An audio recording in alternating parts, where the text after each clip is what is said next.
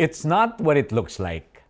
Kapag inilagay mo ang isang drinking straw sa isang empty glass, tuwid pa rin ito at hindi nababago ang haba nito. Pero kapag nilagyan mo ng tubig ang baso, makikita mo sa side view at top view na nabali ang straw. Kapag tinanggal mo naman mula sa tubig ang straw, hindi naman pala ito bali. Ang tawag dito ay refraction kung saan dahil sa liwanag na tumatagos sa tubig, nagmumuang nabali ang straw. Pero ang totoo, optical illusion lang ito and it's not what it looks like. Meet Elijah.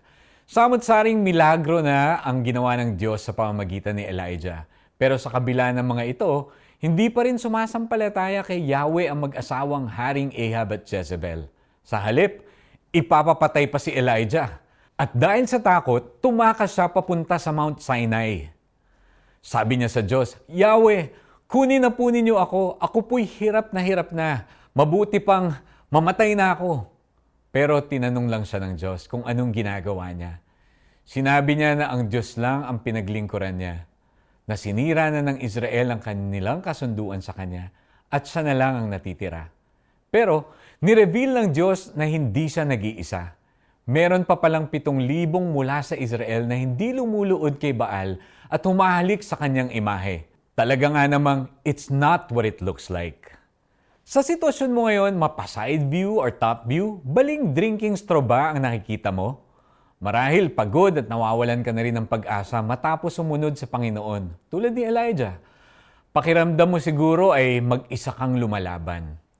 It's not what it looks like. In God's view, hindi hopeless ang sitwasyon mo. Trust God with all your heart and don't lean on your own understanding. God will never fail nor forsake those who put their trust in Him. Let's pray. Panginoon, buksan po ninyo ang aking paningin para makita ko ang sitwasyon ko mula sa iyong perspective. Tulungan ninyo akong magtiwala sa inyo at hindi sa sarili kong karunungan. Sa pangalan ni Jesus. Amen. At para sa ating application, Meditate on Proverbs 3 5 to 6. Ask the Lord to reveal to you the things that you have not entrusted to Him and guide you on what to do. Write this in your journal.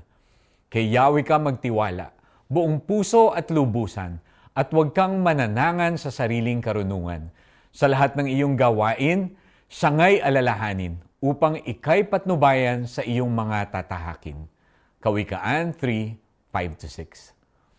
This is Iko Gonzalez, praying that you will all have a Jesus filled day today. God bless you.